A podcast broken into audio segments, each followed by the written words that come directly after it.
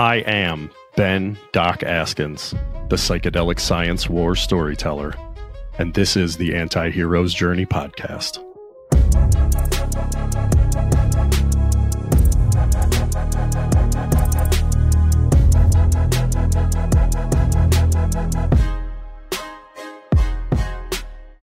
Hey, everybody, Doc here.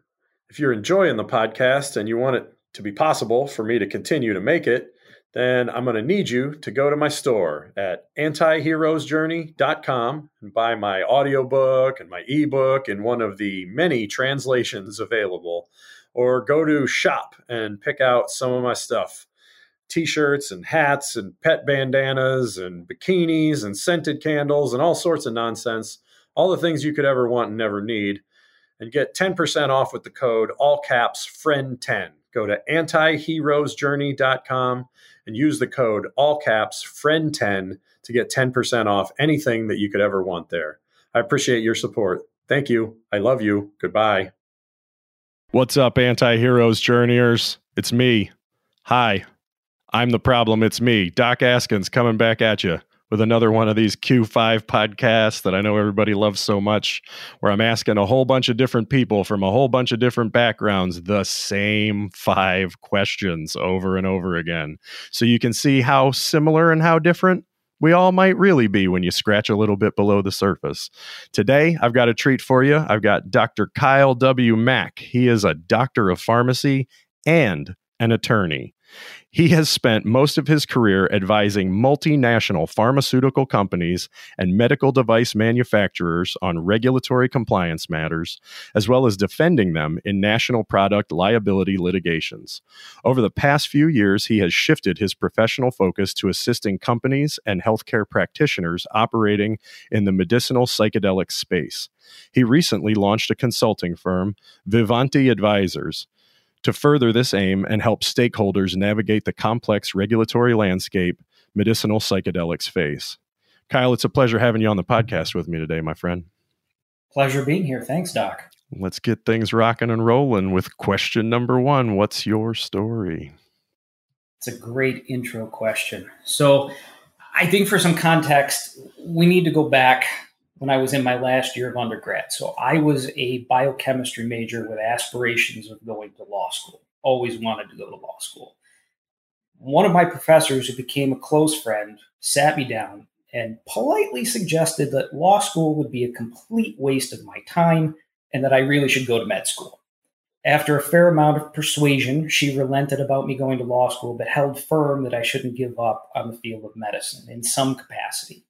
So a few days later, she called me back into her office and told me that she heard through the grapevine the University of Buffalo was going to be launching a new combined program, law school with a doctor of pharmacy. The way she phrased it, it sounded like an incredible challenge. And I'm one of those people, if you challenge me, I'm, I'm going to accept it. So I took the entrance exams, I applied, and I became the first combined PharmD JD student. So it was a it was a six year program, and I was doing law school and pharmacy school simultaneously. After I graduated, I accepted a position with that, law. Hold on, like that's two incredibly different ways of thinking. Pharmacology and legalese at the same time. Like you only have two hemispheres in your brain, right?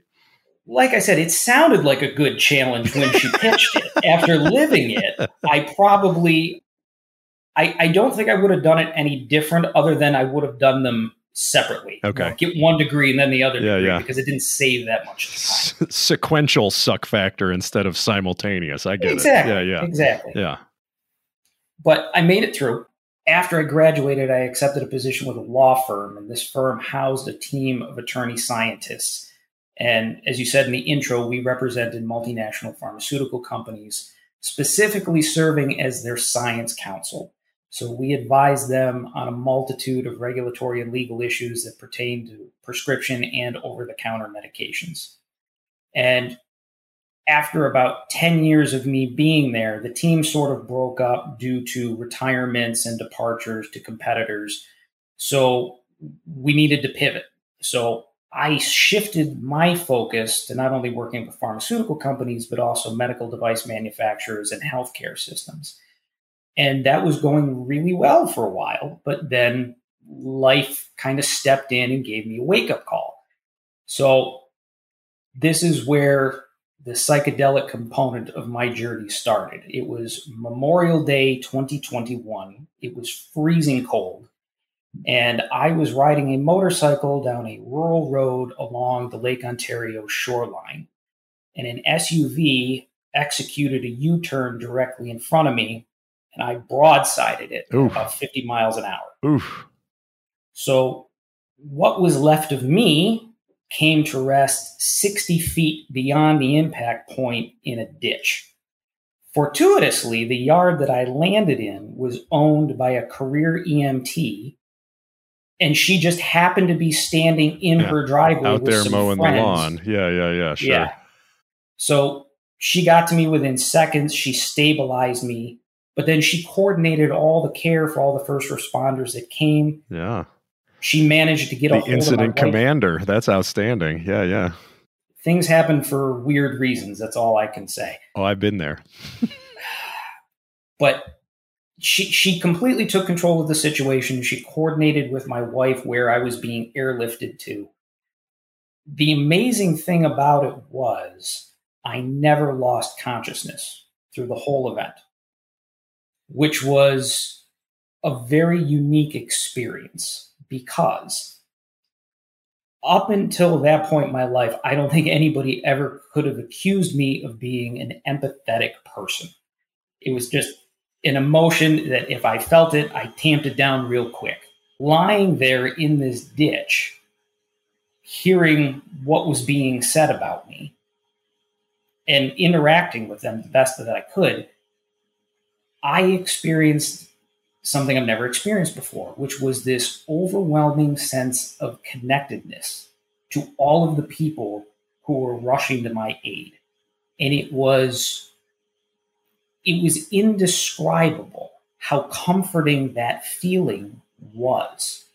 And it, it, it kind of it made me question exactly how injured I actually was. Turned out I was injured pretty severely, but at the time, you know, your brain's still they, trying to process they, exactly what happened. It's amazing how anesthetic actual care from other beings can be. Yes, and and to that point, I never understood that, which is kind of interesting, given the clinical rotations I did in hospitals when I was caring for a lot of patients perhaps what I was doing made more of an impact to them than I ever knew. Hindsight is interesting. But after the accident, I'm now home, I'm immobilized, and I'm starting to develop symptoms of PTSD. So, being a science nerd, I pull up PubMed and I start researching all the published literature on treatments for PTSD, and I stumbled on the MDMA trials being conducted by MAPS, or sponsored by MAPS, I should say. And I went down the rabbit hole. I started reading everything I could about it because I never heard about psychedelics being used therapeutically. And I mean, you've read the data. It's incredible. We don't have anything that is this efficacious. Unparalleled in its efficaciousness and robustness and durability of efficacy, right? Mm-hmm. But what was surprising to me, though, was what I was reading in accounts of psychedelic experiences was, to me, mirrored what I was experiencing lying in the ditch that feeling of ego dissolution, the connectivity to other people around you and nature. So that to me was this aha moment. And it became, all right, well, if if I know how I felt in that moment, and these medications are now supplying that level of comfort to individuals who are struggling with mental health disorders, I'm sold. I, I need to figure out how to be a proponent of this in the best way that I can with my skill sets. So once I was able to return to work, I knew this was the direction I wanted to go in. So I created a practice group that focused on helping startup pharmaceutical companies and healthcare systems operate in the medicinal psychedelic space. Unfortunately, the firm wouldn't let me make that my sole focus. So It's, it sounds like you're the kind of guy that nobody lets have a sole focus.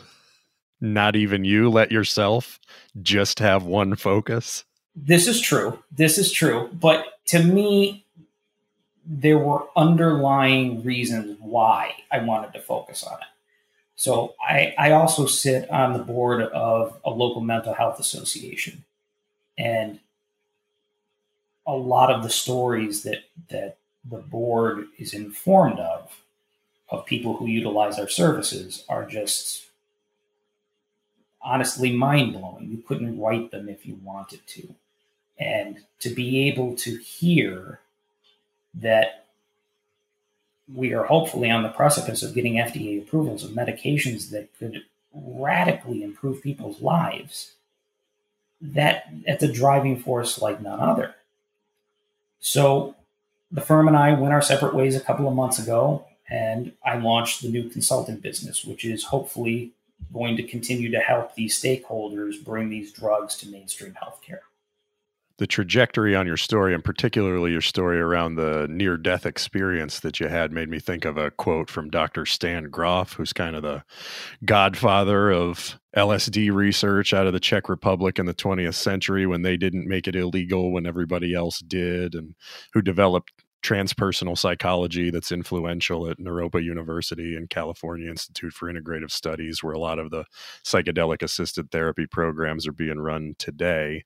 He said in one of his many books there's no fundamental difference between the preparation for death and the practice of dying on the one hand, and spiritual practice leading to enlightenment on the other.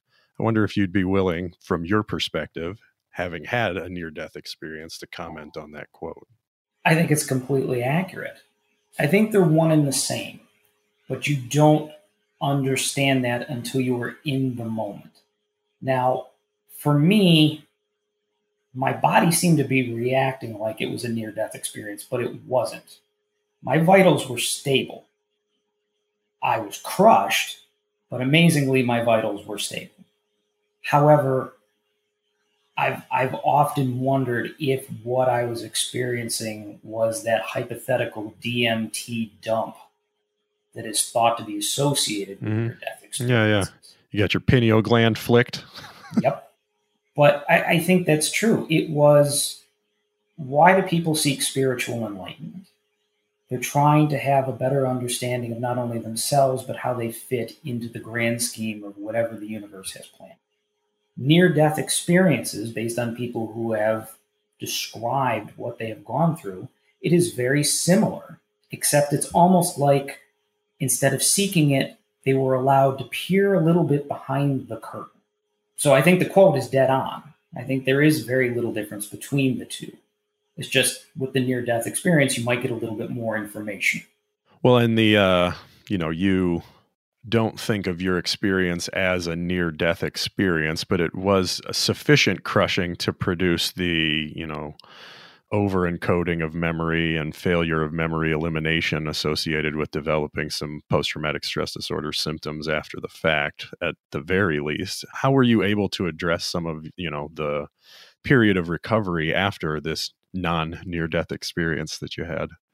Anger I guess is the easiest way of putting it. So I I was told by multiple surgeons after they put me back together as best as they could that I was going to lose the use of my left arm. Okay. And like I said, I like a challenge. You tell me I can't do something and it's something that significant. You know, screw you, watch me. and it became everyday working towards the goal of getting the arm working again. And yeah, yeah. It works. There it is. So anger gets shit how, done. Yeah, exactly. That is that is what got me through that initial stage. The the, the PTSD this is this is a little strange to talk about, but the, the PTSD was actually driven by an event that happened when they were loading me in the helicopter for whatever reason, they had the overhead squawk on. So it's up like the PA loudspeaker. I don't know why. But they loaded me in the helicopter, and another call came in. A family was crossing the road about 20 miles away from me. They were all hit by a car. There were several children who were injured. One was critical and needed to be airlifted. And I had to listen to the pilot say they couldn't because they just loaded me. And that that triggered something in me that it, it's something I have not been able to square because something about a me being prioritized over a child really bothered me and i think that was because at the time I had two very small children at home. So a lot of the, the PTSD that I was experiencing didn't really have to do with the impact or the accident. It all had to do with that event. Like if I hadn't have gotten myself into that accident, this child would have been cared for. Strategic Navigators reduced my income tax bill by over 50%. These guys save entrepreneurs anywhere from 40 to 60% on their income taxes. Click the link in the description to schedule a call and see what these guys can do for you. If you enjoy paying as much as possible in taxes, then just ignore everything I just said. You know, there's a, a burgeoning body of literature around whether post traumatic stress disorder is, you know, a worthwhile term and everybody likes to play with words in the APA and come up with a DSM 19 or whatever the next version is of how we're supposed to bill people for suffering or or whatever. There's a burgeoning body of literature around something that's being called moral injury that I've been paying attention to. I don't know if you had a chance to read any of published papers around that, but the idea that, you know, whatever it is that our nervous systems endure in these situations and then the after effects you know it was called shell shock back in world war ii and then it developed into you know ptsd now.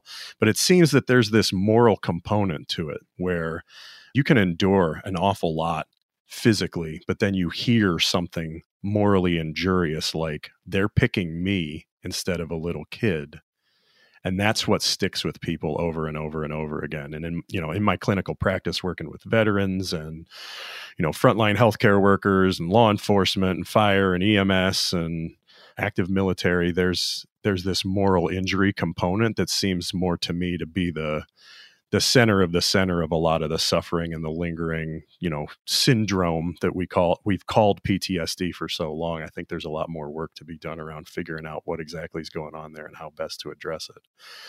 But that's just kind of an aside. Sorry for taking over your episode with just my podcast there. No, I think I think we should we should dive into that a little bit more. I have not read the literature, but it makes a lot of sense based on my perspective and I'm sure it does interacting with your, your patients. I think in those situations, you are in a heightened level of information gathering. Like in my context, my body had no idea what was going on with it. So I was taking in every piece of information I possibly could. And I think you would be in a more emotionally susceptible state to hear news like that as you said, you were prioritized over someone else or something along those lines. So that that moral compass takes a bigger swing than maybe it would have if you had not been injured. That's a possibility. I, I don't know. But what what's what's strange to me about the, the accident, I mean, there's nothing there's nothing special about it. There wasn't anything noble about it. It was just an accident. But I have been in a lot of accidents over the years because I'm I'm one of those people where I, have I've done a lot of extreme things, and I believe you can't beyond the limit until you've gone a little bit over the limit. And the couple of times I've gone over the limit, I've messed myself up pretty good. I've I've been put together more yeah. than once. But in none of those instances did I have the reaction that I had this time. And I the only thing I can attribute it to is maybe age, but also the fact that now that I am a father, there was a, a new a new level of emotional impact. Yeah. You know, there's a a chapter in my book where I tell a story about the absolute worst day of my life. And I've been through a whole lot of physiological injuries that just made me laugh, you know, uh, that weren't really an issue. You know, like you just get through it, right? No big deal. But it felt like the universe conspired together against me to put me in a situation where I just had to do the most horrendous thing that I could ever imagine doing. And I never thought that I would even talk about it to anyone. Like the first time my wife read the story was when I gave her a pre-pub copy of the book, you know and it was it was a morally injurious situation that I was put into, and uh, you know I could put up with an awful lot, but that that just haunted me for a really long time, and I think that that's part of why my interest in you know the literature around moral injury was spawned in the first place. It seems like some signal over noise there to that's worth following into the future of diagnosing and treating people with quote unquote PTSD, especially as we're getting a whole lot of new tools Lord willing, and the creek don't rise for trying to treat, you know, the people who need it the most. So keep an eye out for that sort of stuff. Uh, everybody listening, pay attention to the literature around moral injury. Uh, you got anything else you'd want to say around any of that before I rock and roll into question number two? No, let's get to two.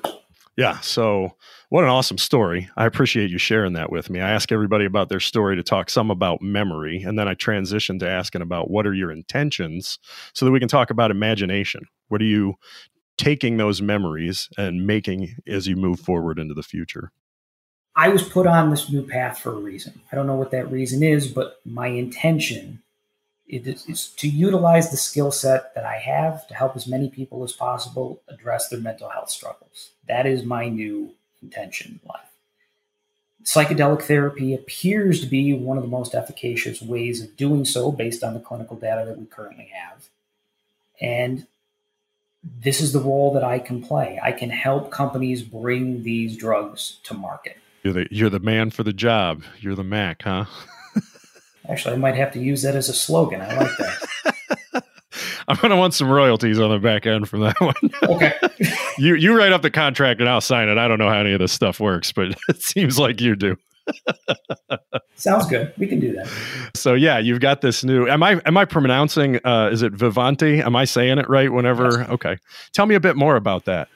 The company itself yeah like what are you doing what do you want to do with that you know the question four is what are you creating and it sounds like that's kind of the next chapter for you is this consulting firm that you've launched where do you see that going?